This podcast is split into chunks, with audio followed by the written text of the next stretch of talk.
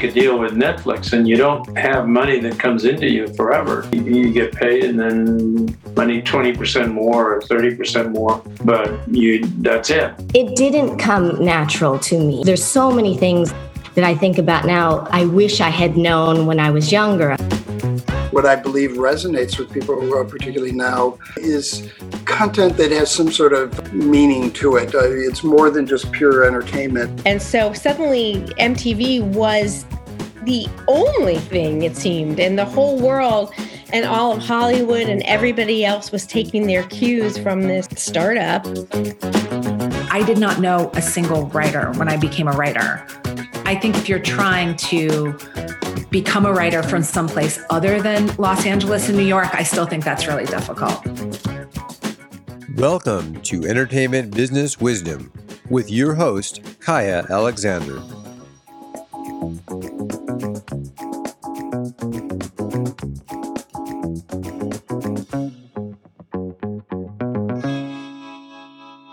Hi, and welcome. I am Kaia Alexander, host of the podcast Entertainment Business Wisdom. And here today in the house with us, recording live in front of my students of the Entertainment Business School, is Pamela Ribon, my identical twin. Pamela Ribon is an Academy Award nominated writer and performer for animation, Moana, Ralph Breaks the Internet, comic books, Slam, My Boyfriend is a Bear, best selling novels, Why Girls Are Weird, and a memoir, NPR, called Brain Breakingly Funny, the latter of which she turned into the short animated film My Year of Dicks, which was nominated in this past year's Oscars. Hooray! She's is the flagship contributor to Television Without Pity and is known as a pioneer in the blogging world with Pamie.com, where she launched such viral essays as How I Might have just become the newest urban legend, and Barbie fucks it up again.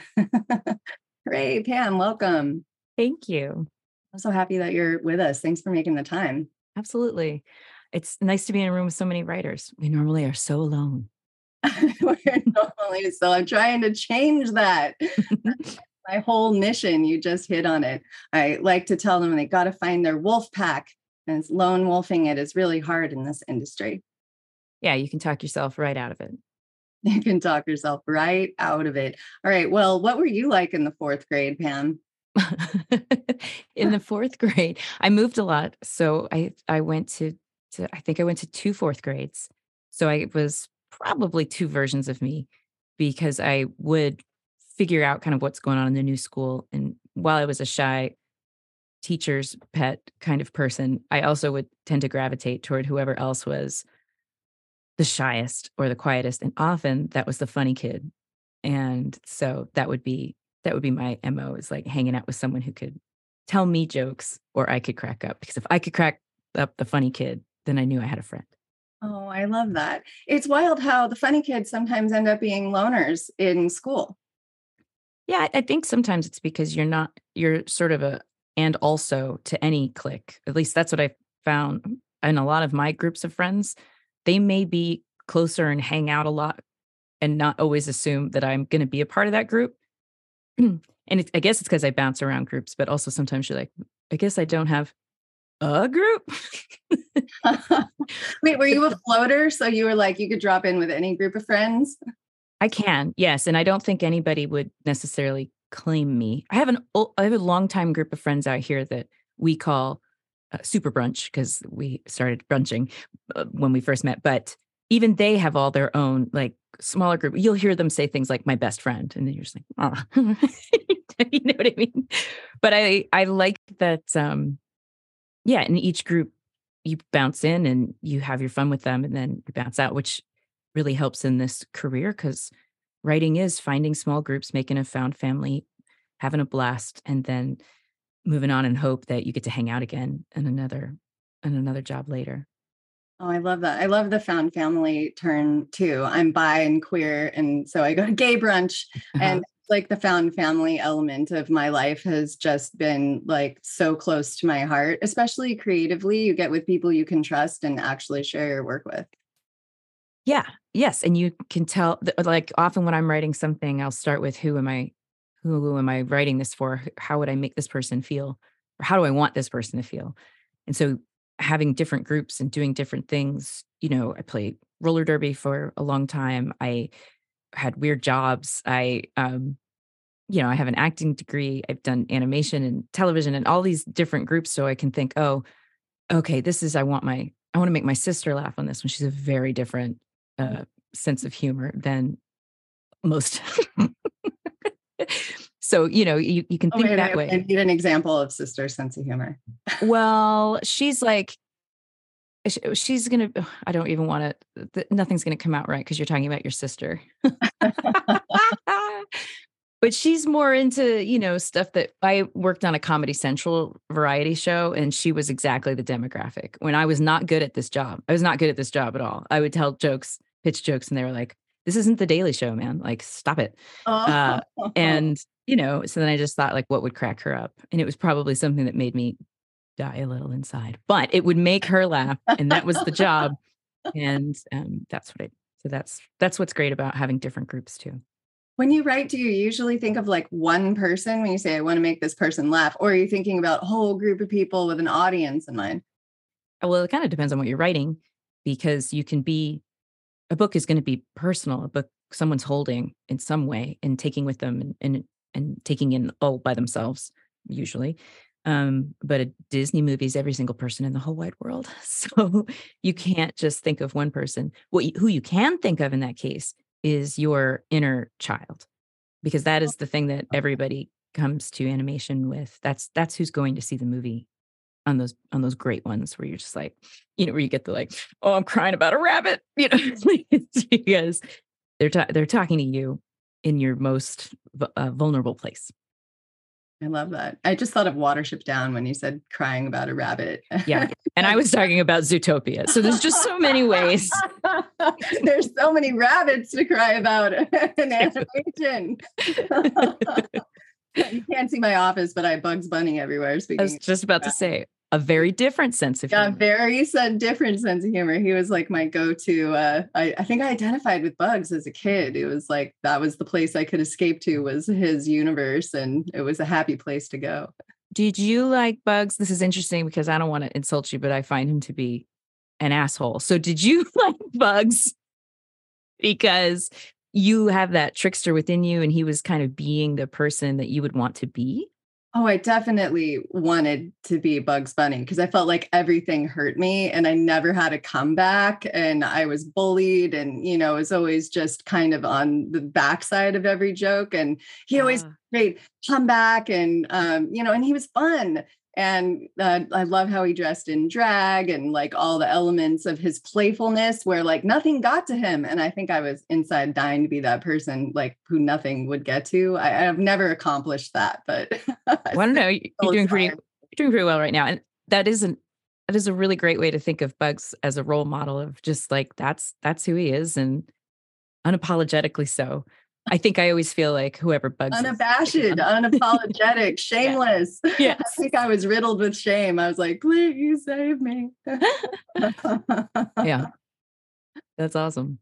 So how I, I want to like find out how you went from your acting degree to where you are now. Did you have like a big break or was it more gradual sequential for you? T- tell us a little bit about your background. Well, you kind of don't know you had your big break until you're able to look back and go, oh, that one, that one really changed some things. Hmm. Um, because I was doing things like um acting and doing sketch and improv comedy and writing on the internet. I I I just was trying to find all the all the ways where I could get paid to do what I want to do so that I didn't have to do anything I didn't want to do while doing what I wanted to do. Um, and so, so I worked at IBM and uh, software companies in Austin out of well, I was still in college, but out, out of college um, because they were jobs with 401ks and all the things that would make my parents less concerned about me while I was staying up all night um, doing shows six six times a week and also recapping television without television for the website. It was just this early internet user with a the smallest, the biggest, smallest audience you could have, and that was me creating my voice. And you know, I couldn't know at that time, but going to South by Southwest Interactive its first year and saying, I want I want to do this. How do I make money doing this? I already do this. How do I make money doing this? Mm. And then figuring that out and becoming someone who got paid $1,500 a month, I think is what I got paid for writing Pamie.com. I, I maxed out, but that was incredible. That's incredible. It's back then. incredible. Yeah, they cut, they changed how much you could make at a certain point during that, and I was like, mm, I see what's going on. I have to leave. But it let me know that was a break. That was a break to know. Oh, people, I'm reaching people, and they're clicking and clicking, and I, I could figure out how to use a, a forum, how to do ads. Like you know, I- I don't know. I, I guess I've always tried to figure out a way to do it all myself, which my year of dicks has that feeling and is like it's all our friends and it's everybody we wanted to work together. Like it's it's videos from high school and writing from high school and my cousins in it, my kids in it. We're just like putting it all together. And I think I feel the most confident about stuff that often people say, I'd be too afraid to do that, or aren't, aren't you so brave for doing that? And it it doesn't feel brave to me. It feels like the only way I know it's gonna work is if it has it's come a hundred percent from well, no, I know that happened because I feel that. I know this is true because I still feel it. And even if I'm looking at it from the other side, from the act three, um, which you need before you make any of these, by the way, like the the hardest part is getting halfway through something, going, oh, this part of my life isn't over yet. So I've written myself into my own problem that I need therapy about. And that's good on its own, but you're not going to get to page to, to the final page. This was, I know, a question about how did I make a big break, but I think what I'm trying to say is there were just these moments where I'd worked on something for someone else or with someone else or for something else. But the moments that I got to come back and make something from my personal experience or from people I love, those are the ones that would always push me into the next place. Um, and so those are breaks. But I feel like the break, the big break was getting to do the thing that was so personal you normally get to do that people don't normally ever see. That feels like a big break to me. But I know what comes after the success of that is what's normally considered big break. Well, do you mean like an inner breakthrough about working that close to the bone and, and bringing that forward in your creativity? No, I mean the freedom to get to to do something so personal. Oh, Um, you know, normally you you spend a lot of time trying to figure out how to find yourself in a story so that you know it'll sound authentic because you're writing for, you know, rabbits. Right? So how are you that rabbit or how is that rabbit your your nephew or something, you know, someone where you're like I know this rabbit and I want to talk to, through and to and for this rabbit. That's I think harder than this is a rabbit named Pam.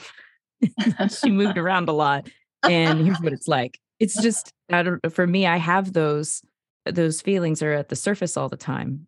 Um i didn't really shove a lot of stuff down and for a long time that was probably um a, a problem that i had of just being so here i am out here because i didn't know how to um adjust the tap or um, recognize what was coming at me in, in all its different shades.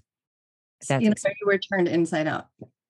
yeah, yeah, and I mean, work is like that too. You'll you'll get in a room and think it's this is it. This is my big break, and then the minute you sit down, you're like, I'm gonna um, not do well in here, and I'm gonna want to leave. They don't want me here, so we're all just gonna see how long. And in those moments, I would just think, okay, what what will I get out of this? What do I want to have finished or done or learned, or who who should I meet by the end of this, so that I I get to jump like a like it's a springboard, even if it wasn't something I want to like live in or find some part of me. You can find a new skill, or you're like, and then I got to sit with an editor all the time, or this is when I learned, um, this is when I wrote a spec script that I would not have been inspired by if I hadn't been so exhausted and trapped in a room waiting on notes for three hours. You know, I I find I procrastinate with work, and um, I do best when I have more than one project going at a time because I do need to go, okay, this has that energy and, and this has this part of me. But if you put it all in one thing, uh, I can sometimes it, it just it gets a little hectic for me. It gets a little my stuff gets too frantic. So you have a few work in progress going at the same time. Hmm always, and I think that comes from the freelance life. Hmm. Tell us a little bit more about your creative process. Well, um, it's all sort of scribbles and looks, you know, just like messy here and there, and notebooks and more than one notebook and postcards or, or note cards and stuff until um until it's due. And then I, I have just enough time to put it all in a document and then read it again. That's my current process, but that's honed from, you know, a lot of years of filling notebooks and typing what I wrote so that I'm editing while I'm typing, which comes from recapping. And also, I used to do um, anime dubs, the English dub, and have to write like the um, the line reading for the actor who I never meet, counting the mouth flaps. And so you you have this finished piece of animation that you need to fit an actor to what it's saying to sort of be what it was in Japanese, unless it doesn't translate joke wise. Oh, that's fascinating. My son watches so much anime, and I have sat there and wondered this exact thing like, who is it? Who's deciding? I know the translation and also how it matches. That's so interesting. Well, back when I was doing it, it would get translated. The raw translation would come to me. I would count mouth flaps and write them one, two, three, one, uh, one, two, three, one. Uh, you know, then something like sprightly. Uh, good morning. Who wants tea? And that would take, and it's in a grid, and it would take um, hours for a twenty minute anime. I broke many a VCR in my in my early writing careers but having to always look back at yourself and then oh and then i was in some which is how i got that writing job i was a character in in an anime and because i was doing so much in, in- improv at the time if i knew that this wasn't going to match the mouth flap i would sort of rewrite it at, at the time and they're like oh you're pretty good at this would you want to write some so acting got me into acting got me into writing all the time because if i wanted the best way to get myself performing was to just write it for myself and not wait to be cast Are you still acting now? I mean, every day, right now, we're doing it. Like I'm performing. This is a live performance. And I, you know, that's why you were like, I know how to do this. You don't have to hit record. And I was like, I'm just saying, like, you know, I know, I know all the ways it can go wrong. Um, and you're pitching, pitching is performance. for sure. Um, there's, and also, you know, we do scratch. I'm in my year of dicks. I'm a couple of the voices, and I'm also the face. Like we filmed ourselves um, for the artists to have reference footage, and sometimes that's my actual face being um, animated over. So I'm never very far from a, a performance aspect. Would I want to do a film or a stage play or be in Saturday Night Live right now? Theoretically, but I bet I would miss the the freedom I have as a writer to jump in and out of performance spaces and and continue to create my own space and write what I want to say. Because sometimes when you, you know, I went to an acting class just because I missed it. Oh, because I'd done so much um, voiceover work for Ralph, and that was a lot of how we created the the script was trying out different lines on the fly, and doing my best Vanellope. I had messed up my voice and was unable to like act from neck down because you stay so still. So I was like, I'm gonna take an acting class and get back into my body and remember what it's like to be a whole performer. And I have to read these scripts and it, it, it killed me. Like the writer in me who was used to just going, oh, that's not working. Let me try this with my own lines. Couldn't do it for performance. And it would just, you could, my, my writer brain would not stop. And I'm sure I acted uh, like slightly away from the pieces because of that, because my brain wouldn't stop working. I don't know what you asked for me to get to that, but there you go. We're we're wandering through the fields of creative We are. imagination. Yes. And your work's in progress. So let me let me ask it this way. What are you the most passionate about right now? Well, we're we're trying to turn my year of dicks into a TV series. That's very exciting.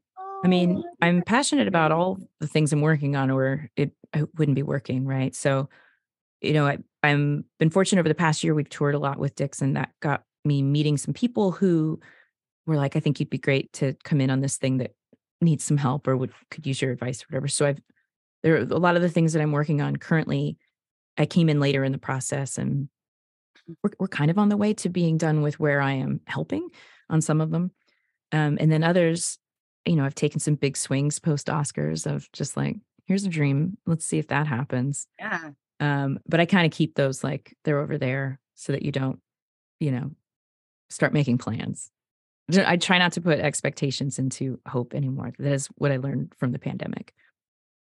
Hope, hope, hope is a nice thought, but don't don't tie expectations to it because that is when you will get disappointed because you've imagined something. Yeah, it's not when you're not in the moment and you get too excited or far ahead of it, you just never know where that's going. I've had to train myself to do that too, even as a novelist. Like, okay, Mhm. be, be with this, be with this character, be with this rewrite, be with this moment, and then you have to let it go. We don't know Yeah. what's going to happen. You know, beyond that, uh, it's important.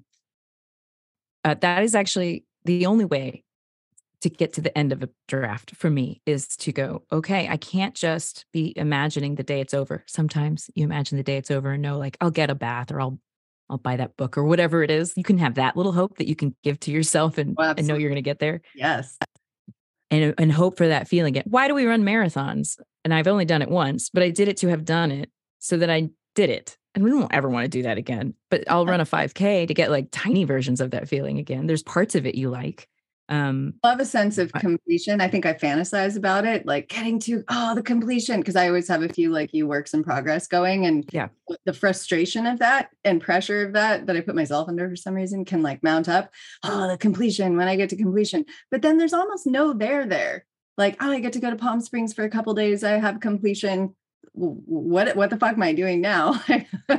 what okay? What's next? You know, I get back. that sounds nice. I don't have that feeling because what happens to me, there's always a moment where someone will call. It's about a week or two every three or four months where I'll go. It's I'm just I'm fine. It's just I'm, I have a few things that are all due at the same time, and I what I'm not doing is able to talk and anything other than and no, but I I'm worthless to real life. I just walk from coffee pot to desk to coffee shop, maybe maybe, but I don't really. I've I've lost all my writing nooks because of the pandemic, and now I'm I've got a It doesn't matter. This is me, and this is what it sounds like. It's me thinking about what I need to do while I'm really thinking about what I'm doing. And then when I get to the other side of that, that is always when whatever has been put off is there. So inevitably on a break, I'm prepping for what happens as soon as break is over, which is I'm, I'm in a meeting talking about what I think about the thing that I should have been reading that I hadn't read because I had four things that were due that week. so two days in Palm Springs, not knowing what's next sounds wonderful. That's the one gift I know that I can give myself because I only have Garry Garry Shandling always, used to say I have fifth gear and I have coma and I kind of work that way too. Like, what is third gear? All I know is if I'm in something like third gear, I just feel guilty. I'm like, I'm not. What is this? You know. So yeah, it's one or the other. ah, third gear is is when I'm in shape. Oh, I'm not in shape on those other two gears. I have script hips, it's a mess. But third gear, I have like a routine. I have I make my own smoothies. My dog is happy because she's walked all the time. Hey, I'm up on podcasts. I've seen the shows you're talking about. Third gear is great. It's so rare. But when I'm there, I feel I feel like I maybe I'm vegan. Like third gear will go full California all the time. Nothing but avocados on my face and my stomach third gear. third juice gear. Oh, yes, a third gear juice cleanse, like a nice third gear hot yoga. That's when you're like, maybe I will. I like I sign up for things that I can't do, like you know, silent retreats where people are like, you can't know, you can't go to that. you have a mm. child, stay. You have things to do. You actually have to be in fourth gear at this point. I'm sorry, third gear is over. But third gear is when you get good ideas because you spend a lot of time in kind of yoga meditation mode. Your your your brain stops freaking out about a deadline and you maybe go on a road trip or you take that long shower or you're at a, I haven't been to a spa since the pandemic, but like a spa. And that is when you're like, mm. or you are reading a thing you wouldn't normally read. And that, that gives you the, um, oh, I, I think I want to make a science movie. Um, I love third gear.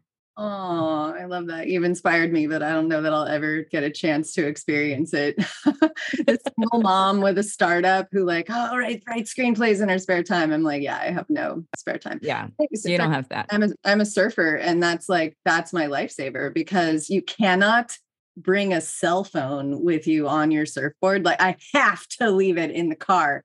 And uh, just from the moment my feet hit the sand and the smell of the water hits my nose, and I have a surfboard under my arm and I'm paddling out, it's like Yeah. This is actual brain vacation. That's the only place where it turns off and I get to do something else. And even if I just get out there and sit on my surfboard and wait for the sets to come in and bob up and down and there's that quiet and you know that that's just it for me. Mm, that was roller derby. It was so hard that you you can't think about anything. You can't have a cell phone. You shouldn't. It's going to break. But you you can't think of anything else. It's so hard. There's so much going on at once. Even if you're not in a scrimmage and you're just training, like you are it is it is offense and defense at the same time. So you are playing both sides of the sport. You are training harder than you can imagine. You're a comedy writer next to a retired Olympic figure skater, and you are on the same team, and she oh, is wow. counting on you. What? so yeah, yeah. She doesn't know your name, your real name. She doesn't know what you do for a living. You hope she doesn't learn you're a comedy writer. oh, and you hope that she's just like you. I need you. Get over here, and then you do and you do whatever you need to do to knock someone down and score your point. And you can win on a Tuesday. That's a really cool thing. Oh my I don't goodness. normally get to win on any day. I kind of love that. I get a little bit of that from surfing too. Like have a couple great waves right. in, and there's just this sense of like, yeah, I killed it out there. It helps me with pitch meetings and stuff too, because I come in, I'm like, hey, I faced some really frightening stuff out there today, and you know, yep. an, an exec in front of me is uh, not gonna eat me alive or like break my. Uh, yeah, absolutely. That's what when people are like, how how was it after the Oscars? I was like, so much easier than the day after about like I don't have any visible bruises. I don't have to get a hematoma ultrasounded. like, just I can I can bend. Like that's not that's new. My feet hurt, but that that was how it always was anyway. So yeah, and this time I saw Lady Gaga. that's different. Well, tell us but, more, tell us more about your Oscar experience. I'd love to hear. Oh, it was the it was the pageant at the end of a long, fun homecoming court so all the the parties and the screenings and getting to meet people and touring and festivals all up until the oscars was joyous and fun and um, i hadn't really gotten to go out with something so personal before really. You know i've, I've been behind big giant conglomerate films so if i'm even invited that's you know my job is really to just pedestal the people that are at the front you know that they're supposed to be that where the money is you know and this was this was such a scrappy hey we did this we did this on our own and we um we're up here and and being taken seriously as we should. But it's we did we made something that normally would not get to go all the way to the oscars in any way. So um it's it does show that people who watch animation and love animation are growing and changing their concept of what makes something animated, meaning including is rotoscope, and which I had no idea was so controversial until I was in this world where because to me this has always been a tool to a cinematic tool yes. to show emotion. I think that's what animation does best is uh, give you a pure emotion in a in a um, interior way. Um, but the actual Oscars, you know, it's it was over very quickly, and we didn't win. It was so much fun till it wasn't. That our our, our dance was awesome right oh. in front of you. There's David Byrne. Like it does feel like a little dreamy where you're like, that's David. Like it's all so fast, and that was Rihanna. And then uh and then it was over, and we didn't win. So that was it. No after parties for us. We went home. I was I was in bed by twelve thirty, and uh and I had done it. I had left it all on the floor. I really felt it was over, which took the the course of the evening to feel like that's it. We just ran that race. It is over. And it was just one ride in this amusement park. And it was a great ride. Um, and you it's a very long line. You do not get to go every like you don't get to ride it more than once per trip. Um, but it was, yeah, I think we we rode with our arms up to continue that metaphor the whole time. And um I really I really enjoyed how how we got to do it uh yeah and then nobody called for like a day which is kind and i stayed on the couch and i watched don't worry darling and i had a wonderful time all by myself. I had been waiting that was my end of the i was like i'm gonna watch don't worry darling the day after regardless um and no regrets and and then i was back in you know um partially because we're we're trying to do the show but also because there was a bunch of stuff that i that i had waiting for me because that's another benefit of not putting everything in one basket. Yes, I hear that. I hear that. It's always back to work. Uh, thank you so much Yeah. for that. I want to make sure I leave plenty of time for questions for the students. Sure. But uh, I would be remiss not to ask you about Moana, which is one of my favorite movies. And it's my go to movie whenever I'm feeling like depressed or not connected to myself. That's the one that I go to. My son will walk in, who's 11. He'll go, Oh my God, you're watching Moana again. and he's embarrassed. That's very sweet. of course, he'll sit down with me and, you know, we'll sing the songs together. So I'd love to hear um, your experience with that film. Well, you know, that is another one where you you really don't know what it's going to do until it's over. You know, when we when I got on Moana, um, it was a few months before Frozen came out, so Disney hadn't had that. It was you know, well, they had Wreck It Ralph was what had come out like a couple of months before I I, I got there. So it was doing well, but it was not. It was still always in this like it's not Pixar. People thought Wreck It Ralph was a Pixar film. It was in this changing place, and then Frozen really hit, and it was it was a fun time to be there to watch the whole world learn songs that you'd been hearing. Like I'd heard "Let It Go" a good six months before everyone else sang sang it incessantly. So it was a weird extension and uh, uh quite an uh, immediate education into how far reaching the responsibility that you that comes with being someone tasked to help create this story and these characters that will live forever and um you know we we spent time in polynesia m- more than once to make sure that this culture was for you know front and center and, it was their stories. Um you know we had we had people from polynesia who were advisors cultural advisors and um, i got to do improv with a bunch of uh, young students talking about their dreams um, moana when i was working on it was young a little younger. So i, I got we got to all talk to a lot of younger girls and ask you know ask what their dreams would be. And Wow. what was interesting is um, they all talked a lot of them talked about being pilots or some form of a missionary because they wanted to leave the island but they never wanted to not come home. And that um, that became something that was just at the core of of Moana and her family and and and and her island and why you navigate that you're not a navigator until you've come home to talk about what you saw and show the way you're just a you're just someone at sea until then um so this goosebumpy feeling i have while i talk to you about Yes, is I was saying. some- it it it I, there are just moments where that happened a lot through the process while it was also really truly one of the hardest jobs i've ever had. Um you know there there are hundreds of people that made moana. There were there was more than one writer who gave their heart and soul and the storyboard artists and the directors and the producers and the music it's just so many people who believed in moana and we were not sharing her with it wasn't like everybody was anxiously anticipating.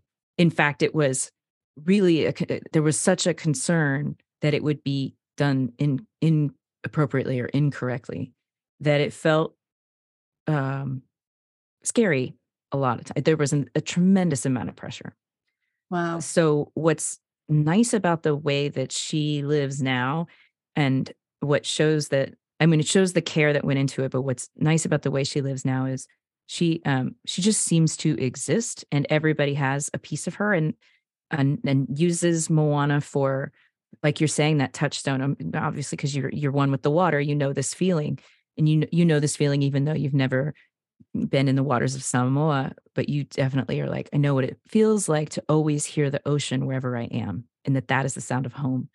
And these were things that we would have only been able to pick up by getting to be there and write with them and do table reads there and make sure that we weren't alone in our places.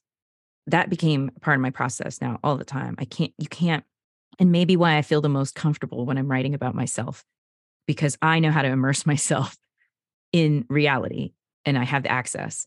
I don't always have the access to live in, well, I've never had the access to live in France. But so if I w- was told I have to do something in, that's set in Paris, I would have to figure out how to get there, Immersion. live there. Yeah. it's it's critical, at least in in my work, because it is. No, and I think just in writing, it's critical because it's how it makes it. You find yourself in someone else's world, then you know where it's relatable and where it's universal. And you you're not speaking on behalf of them or for them. You're amplifying their point of view. You get out of the way. Like no one should know, oh, that was Pam, you know.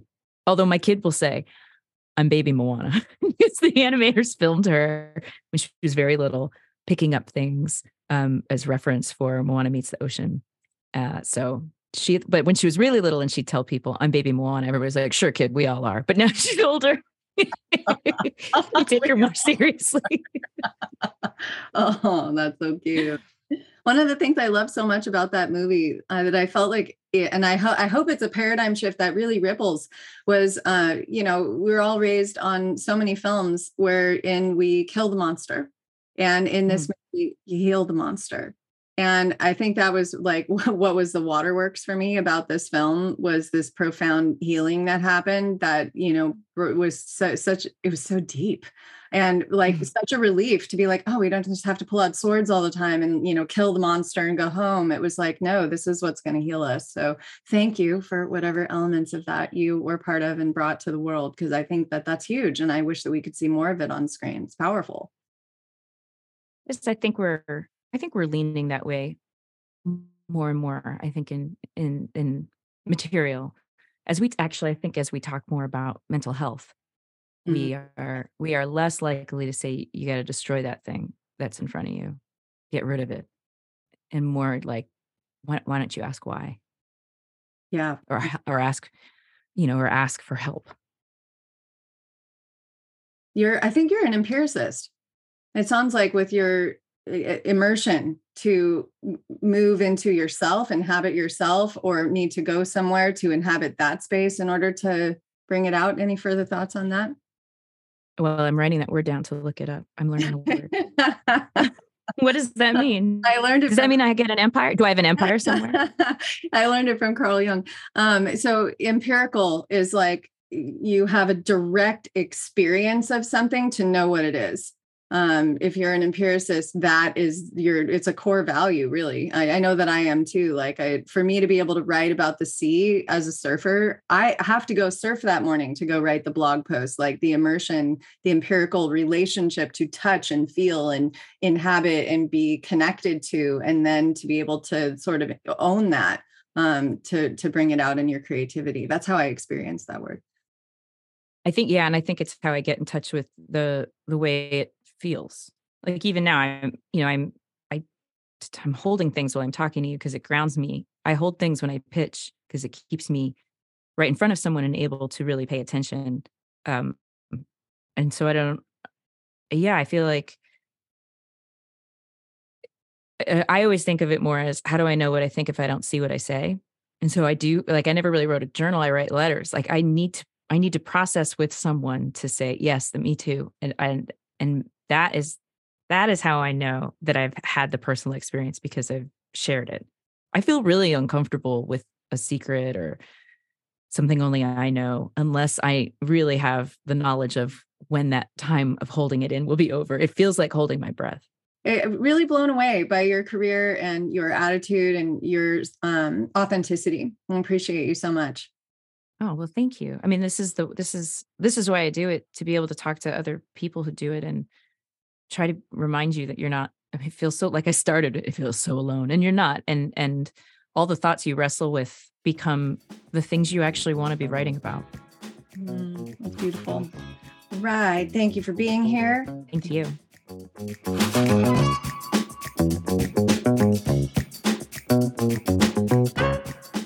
Thank you for tuning into this episode of Entertainment Business Wisdom. We invite you to subscribe so you never miss an episode. Please like, review, and share it with your friends and colleagues. Kaia Alexander can be reached on Twitter for your questions or comments at This is Kaia.